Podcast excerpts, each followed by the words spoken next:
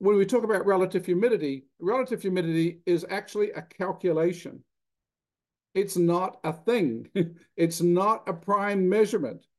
And everyone thinks they understand relative humidity until you point out that you can have the same relative humidity at many different temperatures.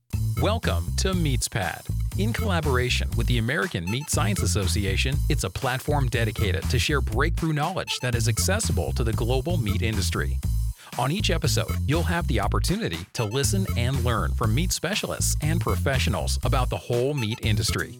This podcast is brought to you by the U.S. Meat Export Federation, U.S. Pork, Ultrasource, equipment and supplies for the meat and food industry. Hello, meat folks. Welcome back to the MeatsPad podcast. It is your hungry and humble host, Phil Bass uh, here with another episode with somebody who has some uh, very interesting technology that I want to visit about. Um, and uh, the first time I met this individual uh, in person was actually when I was talking about uh, dry aging, and um, my eyes were opened. And it was t- it's time to to bring uh, Neville McNaughton and Sanitary Designs to the forefront. We need to talk about this. So Neville, thank you so much for joining us today. You're welcome.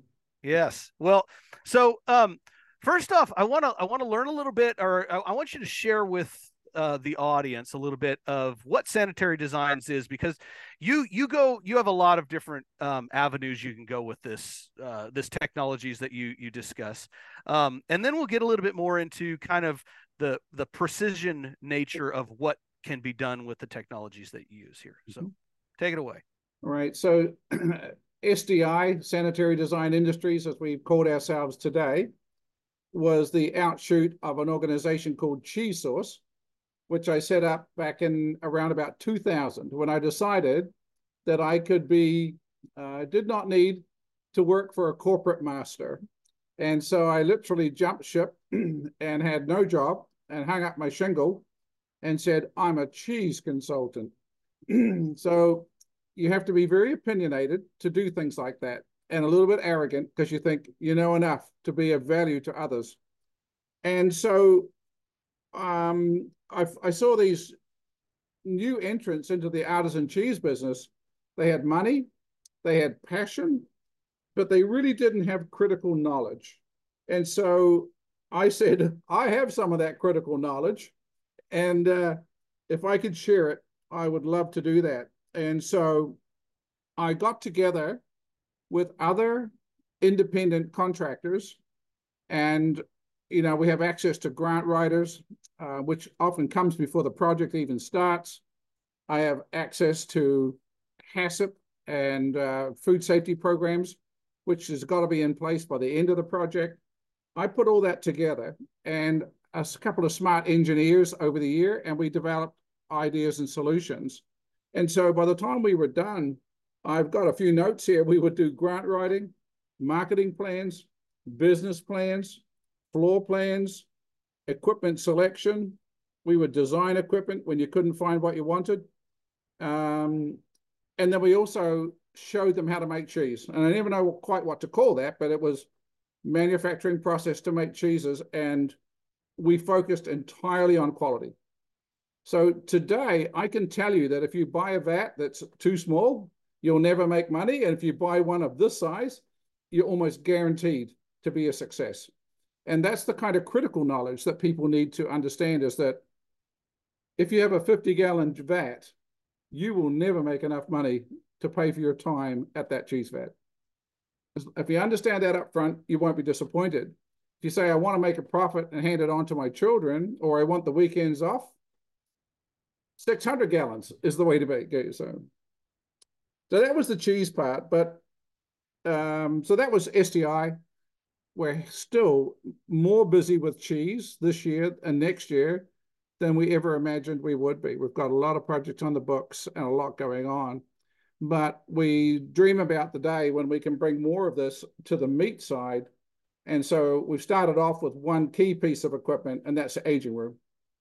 But I see everything changing in the years ahead, Phil. Um, we still use a lot of ceiling mounted evaporators, and I believe they will become a thing of the past at some point because you can't clean them when the room is full of product. You know, people cover the product and they say they do, but really you have to take it out, and sometimes you have no place to put it. Well, and so this is this is a great segue, and and and I'm glad you you eventually got to the meat side of things because I'm sure there's listeners out there going, why are we having a cheese program right now? Which I think we need to have a cheese program, but because it goes so well with meat, of course. But um, you mentioned um, your progression from from the cheese industry and how we can apply it to meat, and and and that's where you and I met was at a dry aging discussion. We were talking about dry aging, and and regularly um, when we're talking about dry aging, um, and this is where your your your technology comes in, we're regularly mentioning relative humidity. And um, I didn't know if I was going to jump over and and and strangle you and tackle you, or if I was going to jump over and give you a big old hug because um, you you changed my thinking, you changed my paradigm in that room. And I want you to talk a little bit about relative humidity and this concept of dew point because once folks start to understand that wow what a what a what a mind-opening experience so take it away you have to promise me that we'll talk a little bit about the the article in the AAMP that had okay. your name on it as well. Go ahead. the concept of dry aging began before refrigeration was ever invented. And it was typically seasonal, so that you would you'd have a piglet in the spring, you'd fatten them up during the summer, you'd slaughter them in the autumn, and you were hopefully in a region where if you were going to make uh, salami or sausage or simply dry age the meat and hang it, you had to have a dew point, a vapor pressure that was sufficiently low to allow the water to come out of the product. And I remember this very well when I was in France in the Auvergne and they had meat hanging up in the barn, up in the mountains, and it was dry. But it wasn't dry all year round, but it was dry in the winter. And so that preserved that meat on the way through to eating it during the winter and into the spring when you didn't have meat. So when we talk about relative humidity, relative humidity is actually a calculation. It's not a thing. it's not a prime measurement. And everyone thinks they understand relative humidity until you point out that you can have the same relative humidity at many different temperatures. And so now we have air with different amounts of water in it because the temperature is different, because the ability of the air to hold water changes with temperature. And when you understand that uh, dew point, and dry bulb, which is the temperature, can be used to calculate relative humidity. And you focus on those two elements. If you control them, you will have the relative humidity that you want. And so many systems look at, uh, look at relative humidity and it becomes quite convoluted how you get to control, where the controls that we have are remarkably simple it is possible to control two things in the room with one device called the coil. Your coil temperature in the room really dictates or sets the dew point. The amount of air that flows across that coil determines how much cooling you get. So if you want to change the temperature of the air in the room, you want lots of airflow across the coil to bring the temperature down. But when you get to your target dry bulb, wouldn't it be nice if you could just slow down the fans? Which we do. We stop the fans, we stop cooling the air, and then the, the control continues to focus on dew point. And if the dew point becomes satisfied, we warm up the coil to stop taking out water. So two things occur on our coils. And I say our coils because conventional refrigeration doesn't embrace that air management over the coil for those reasons. And so that's what we did. And it's been very successful. So you you're so to break this down just a little bit, and we're gonna we're gonna go a little bit deeper into this too, but to break this down for the listeners out there, if you go into your into your refrigeration, whatever. Um, you'll see the uh, the unit running, and and then when you reach a temperature, it turns off. So it's either on or it's off.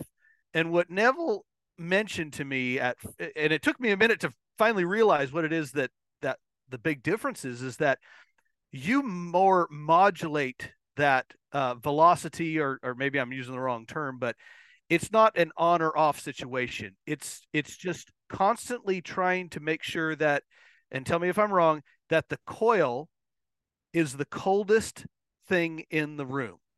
That's the motto. That's correct. All right. And if we can do that, that's drawing the moisture to it. Is that right? That's correct. That's correct. and uh, we're probably going too quickly, but would the the the article that was in the AAMP that highlighted common defects on carcasses during dry aging is a is a solvable problem, and yet I think the readers of that article said, "Oh, it's just a fact of life. That's what happens when you have conventional refrigeration." What happens is in a conventional room, you open the door and the room was at temperature. The solenoid was closed and the coil was at the same temperature as the room and the same temperature as the product. You roll in a new carcass that's above the temperature of the room, and that vapor that's coming off the carcass is looking for a home. And it has an equal home on a carcass, or the coil, or the wall, the ceiling, or the floor. the minute that the solenoid opens because the temperature in the room changed, the coil becomes cold and starts grabbing the moisture. But the damage was done in those first minutes in the room because the vapor was condensing on your carcasses. Remember, guys, so so folks out there listening, it's the reason why so so many folks either have a little pump or have a drain or something uh, that's coming off of the coils in your refrigeration uh, unit um, because it's pulling water. It's trying to it, it's capturing water, but it's more pulsatile under our traditional systems. Neville's system and Sanitary Designs has one that it's it's constantly the coldest thing in the room. Is that right? Yes. And our sensor is like super sensitive. And I do this test with my cheese people. and we we set we set up rooms and I tell them to go outside the room and the sensor might be 60 feet away in the room and I'll take a bucket of warm water and tip it inside the door 30, 40, 50, 60 feet away. And then I hear them say, it moved. And they, they see the sensor um, they on our screen and they say, oh, it's already changing. The dew point in the room is because vapor is what changes. We're trying to focus on vapor pressure. If you know the dew point, you know the vapor pressure. If we put vapor in the room, it changes the dew point and it's quick. And the irony is there can only be one vapor pressure in the room because it's pressure. The whole room has one pressure. And so you tip it in at the door and the sensor at the other end of the room, which we try to put them as far away from the door as possible. And it's instant. People see it on our screen within a split second. So all of a sudden, it opens the valve and makes the coil colder because it's seeing this load. It hasn't even figured out how much load at that point, but it's into it and grabbing that moisture. And as, if there's an uh, unimpeded path from the product to the coil, it will grab that moisture very, very quickly. Yeah. Well, and, and something else. So, so, so to go a little bit deeper and, and I know we're going quick and this is where, you know, if somebody really needs to understand all the, all the basics of, of this stuff, call Neville. We'll make give you give him an opportunity to share where, how to get a hold of him. But um, I want to talk about vapor pressure a little bit more. Um, and um, to kind of this is going to be a pun, not intended, but to boil it down, is is is that we're looking for a temperature in which that moisture that's in the carcass or in the subprimals that we're trying to dry age we're looking for a temperature in which that that moisture wants to leave. And and um, you and I were discussing one time, and and I can't remember who came up with the term. I'm going to give you credit for it, but we're looking for a cold boil essentially. This is a brand new. This is a brand new idea, guys. We're looking for. We're looking for a way to get that moisture out of the meat, but at a very, very cold temperature for safety reasons and everything, but also very controlled. And it's like I'm trying to evaporate a pot of water, and we can either turn it all the way up um, or we can just leave it there and it's going to evaporate eventually. But we're trying to do it a very controlled, timely manner. And that's, that's kind of where this technology is coming in. Did I get some of that right? You did it absolutely right. I give you all the credit for the cold boil because you certainly stimulated a great discussion. But it, that's exactly what's happening. We are vaporizing water at very low temperatures because of the reduced vapor pressure around the product. And I think a lot of people, again, often say they understand water activity, but water activity is described as the partial vapor pressure of the product. So the amount of um, free water in the product uh, is what determines your uh, vapor, your uh, water activity, and it's very similar to the relative humidity of the product. It's expressed as a factor of one, not of a hundred, but I'll, uh, in the cannabis business that we've been involved in uh, somewhat, we are able to set the dew point in such a way that we never over dry that flower. Because the biggest danger is you have perfect flowers and you start drying them, but it over dries. And dehumidifiers only have one dew point. A dehumidifier is set at 32 degrees. Right? That's it, that's how it is. But you don't need 32 degrees to have the right room to dry cannabis. You can actually set it so that it, it's a beautiful curve and it comes in and then it stops when it hits that. And you just let it sit at that condition and it will stabilize and become shelf stable. But it's not 32, which is what happens when you use a dehumidifier or if you use conventional refrigeration, might have a dew point of below 30. It's wrong. And so uh, focusing on and understanding dew point has some real tangible value. So, guys, uh, think think about um, because most most of the folks listening here um, probably have refrigeration uh, boxes that probably have a lot of moisture in it, and and but I want you to think about um, uh, the the idea of the dehumidifier, which is really like a compact air conditioning unit if you ever turn air conditioning on in the summertime, especially in a humid environment, it dries the air. It dries that room. And that's kind of the concept. But it's either on or it's off. And that's where that's where this kind of cool tech this is where I get excited. The cool technology is that you guys figured out a way to make it so it's it's it has does it have like an infinite range essentially? Um yeah. In um, in in theory. Yeah. I mean so we're doing some work at the moment, but for us, a dew point between 32 and a half on upwards, because if you go below there, you start getting icing up on your coils. Now, and get it, and so we've had to introduce defrost cycles and what have you for some of the very low temperature products like dry aged beef. So we are um, coming up with strategies to remove ice as quickly as possible. So you shed the ice and begin the process. But in a perfect world, you would avoid a freeze up of moisture on the coil. So um, it's it's not infinite, but in the upward direction, of course, when your dew point and your dry bulb are the same, it's 100% humidity. The further apart, the, the drier the room. Since 1883, Ultrasource has been a trusted supplier to the food industry. Ultrasource provides superior kill floor, processing, packaging, and labeling equipment and operational supplies. Right. Yeah.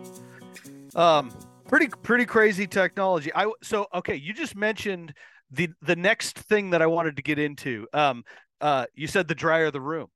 And uh, before we got on here, um, there there are folks out there that I want to share uh, with Neville and his team who um, need some help with condensation problems in their plants. So so if the folks that are that are still listening um, and and you were wondering, well, I don't do any dry aging. I, what's this point? What's the point for me, guys? This technology um, could very well be a potential solution for condensation in plants.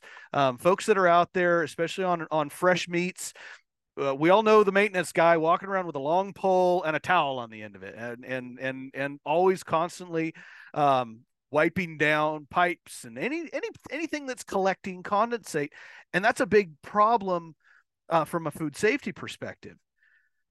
Tell me, do you think we can solve some of the issues with condensation in plants?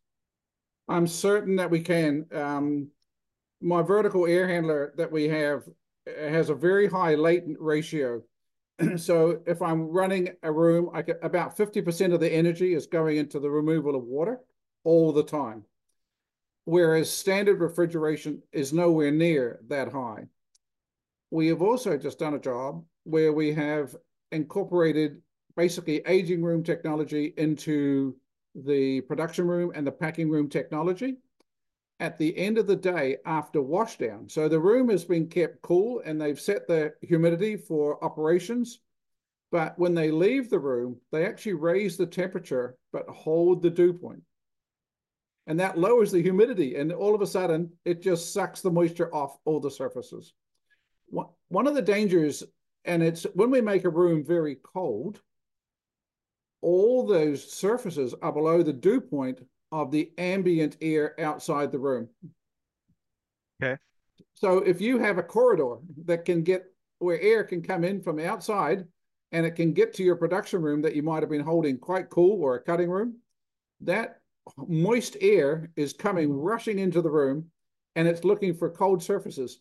And uh, one example was where a, a group would they'd wash up and then they would turn on the cooling to dry out the room and they they saw an immediate improvement but overall it was negative because they made the walls cold they made the floor cold. It was 80 degrees outside it was 75% humidity. The dew point's probably about 70 and it comes rushing in and finds walls at 40 wow i mean folks if if you're if i mean this is this is some pretty extensive this this is this is a lot of science that's happening here but let's think about this. So instead of it being just um, say a, a a a a blast of of air from a fan, now it's moving moisture and whatever else might be in that air um, toward that cold surface, as you've mentioned. And if it's under conventional um, uh, refrigeration, everything's super cold in in that room. But if we don't have a place for that moisture to travel to, then every surface now is a potential for contaminant that came from the outside. Is that what you're saying, Neville? I am saying, and you try and create a visual. So imagine you had a rock in the corner of the production room and you could make it really cold. It would gather water and it would run right down the drain in the corner of the room. And because that's what we want to do. We want that location, a coil mm-hmm. or a rock that's super cold, attracting the moisture, but not making the whole room cold. And so that involves getting the air to the coil, making sure the coil is good and cold, and not focusing on making the room cold because then it becomes the the point of condensation. So, folks, I, if you have if you have more interest i mean we could probably go on for for an awful long time here but if you have more interest i want i want folks to i want neville to get the opportunity to share his company's um, uh, information um, but reach out. I mean this is um, this is some pretty cool technology.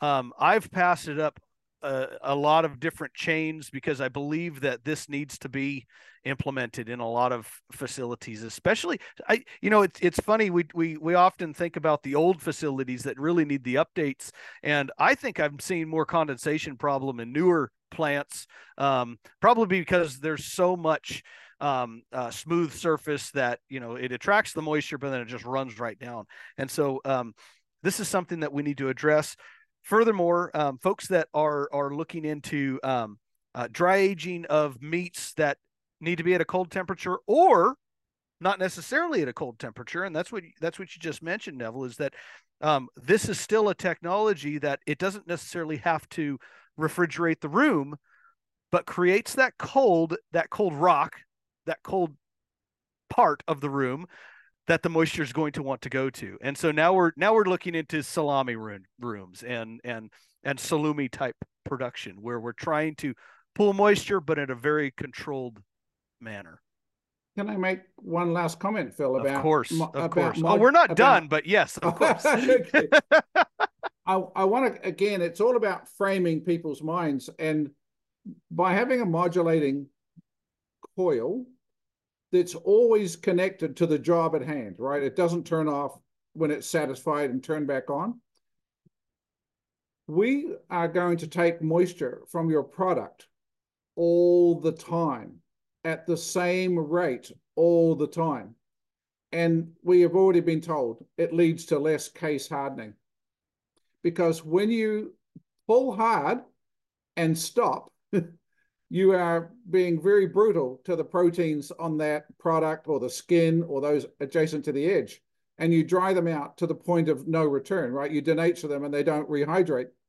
And so it is um, absolutely a better way to pull all the time. And some of the old tech did that by having two coils, and they were static coils on a ceiling, and they would have half the coils would be on, and they would start to attract moisture, and they would turn them off, and the other coils would turn on to continue to pull.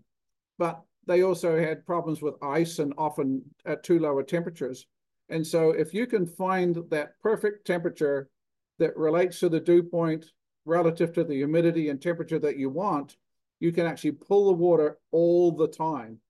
And so that produces, and so reports are softest product ever for a water activity. That's that's an excellent point too. And I mean, talking about case hardening and and even um, it's not a term that we use much in the in like the fresh dry aged side of things, but it it's something similar can happen, and um, and yeah, we definitely need to be trying to control that in a and and and oftentimes the best way of doing that is well, I'm just going to dry age in a really wet environment, and so um, but not everybody has that, and so if we can just um, uh, it, it's almost like we're throwing band-aids at, at a solution where or at a problem whereas the actual problem is just the turning on and the turning off of that that uh, uh, coil. And so by having that and something else that i think about too is um, uh, i live out in the country i live on a well.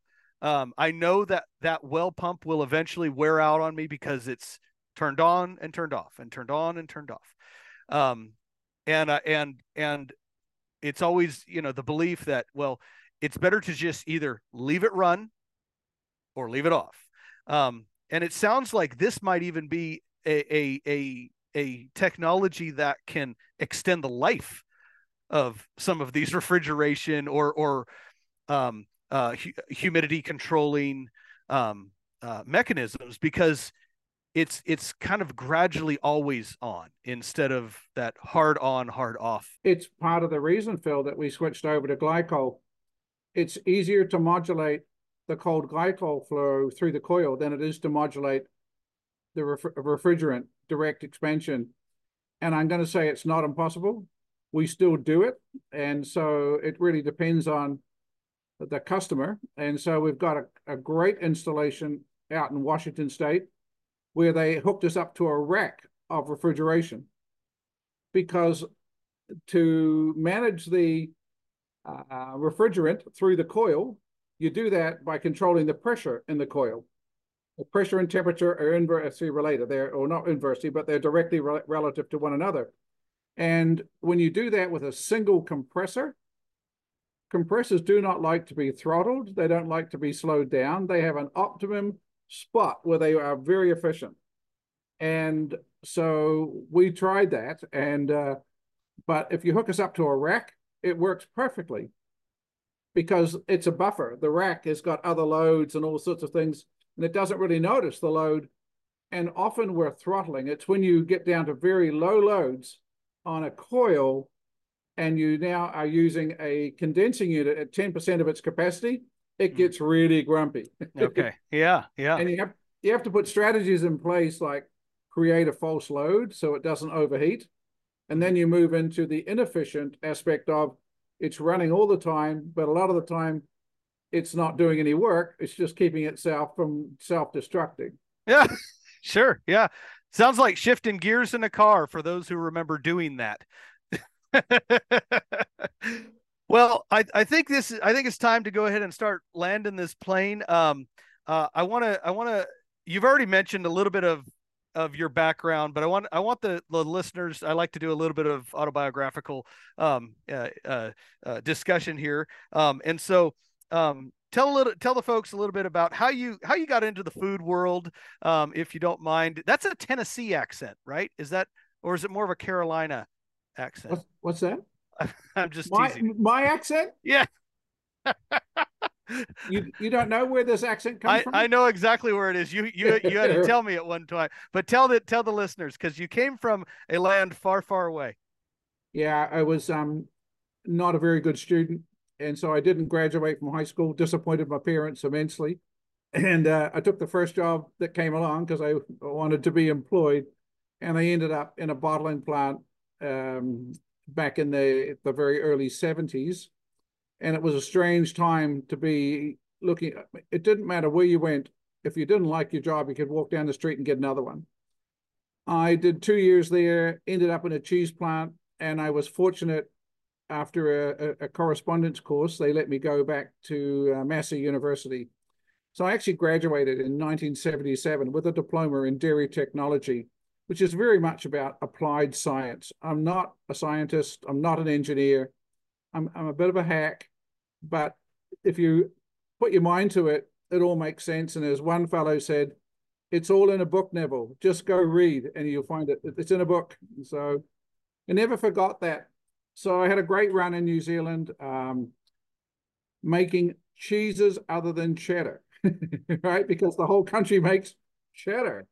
And then after 10 years, I started my own company and uh, a little company called Kapiti Cheeses that went on to become a national brand. And uh, while I was working there and had that started, I was offered a position in the US to come across and look for opportunities for New Zealand cheese in North America. And there weren't many. Um, you know, it's restricted by licenses and the types of cheese you can bring in.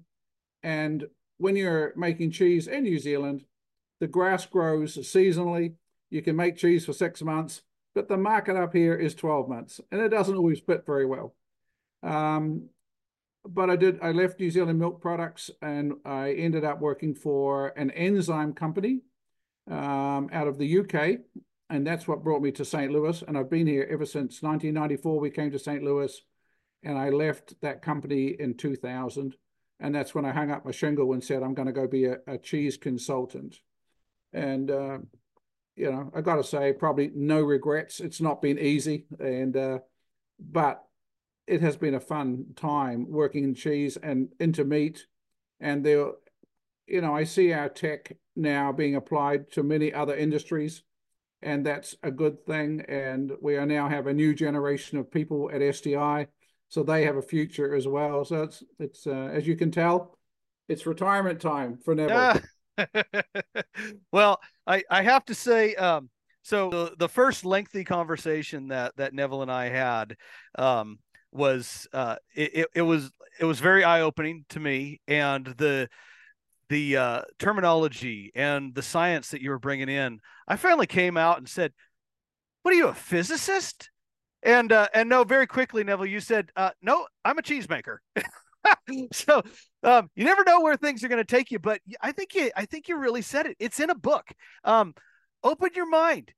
Don't be afraid to do some research on your own. Don't be afraid to do some learning and get out there and learn from those who know.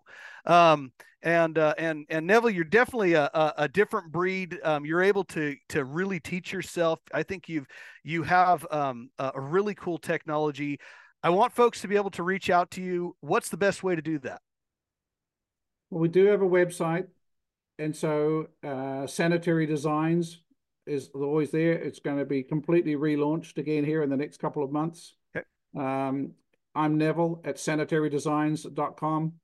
Anytime. I tell people, call me anytime because if I'm not here, you don't need me. and, uh, you know, the milk's running down the drain. So right. you're going to figure it out one way or another. Um, but yeah, we don't think we're hard to find, although we do notice that it's amazing how many people just don't know we're out there. And so, Yeah. Yeah. Well, um, it's been a pleasure getting to know you. I, I hope that we can continue to to learn together, and um, I really appreciate you taking the time to share with us here at Meets Pad. So, thanks a lot, right. Neville. All right, thanks a lot, Phil. Take care. you bet.